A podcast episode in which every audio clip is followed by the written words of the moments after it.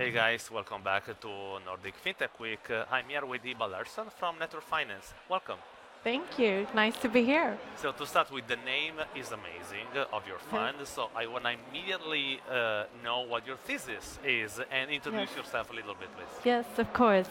Um, so I work for Nature Finance, and we're a hybrid organization really working around coalition building, advocacy, and research in terms of making nature more visible in markets.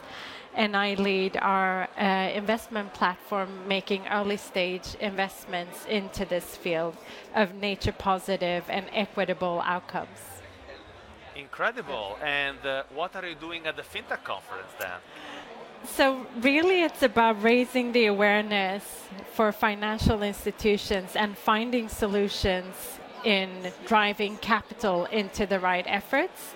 And I think it's quite similar to what we've seen in the ESG space. Uh, we now want to find the right tools to invest in nature as well, so bolted on to what we're already doing in the ESG space.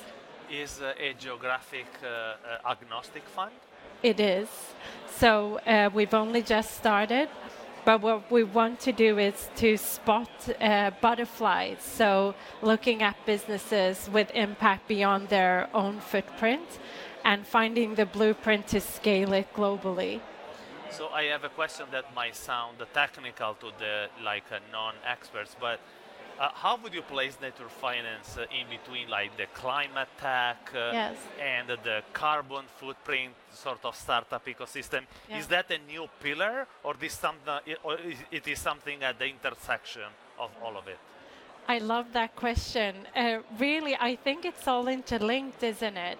I don't think we can solve for the climate challenges if we don't look to solve for nature. And it's really a trilemma of climate, nature, but also the social component. So we're trying to address all three of them, but coming at it from the angle of nature.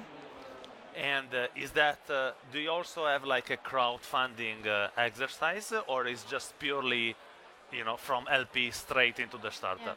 So we're a mission-oriented fund, and so we're not the typical VC fund, if you like, and we're backed by family offices in the first instance. So um, that's how we uh, approach the space. Hiba, I love your model. Thank you. Yes, thank you.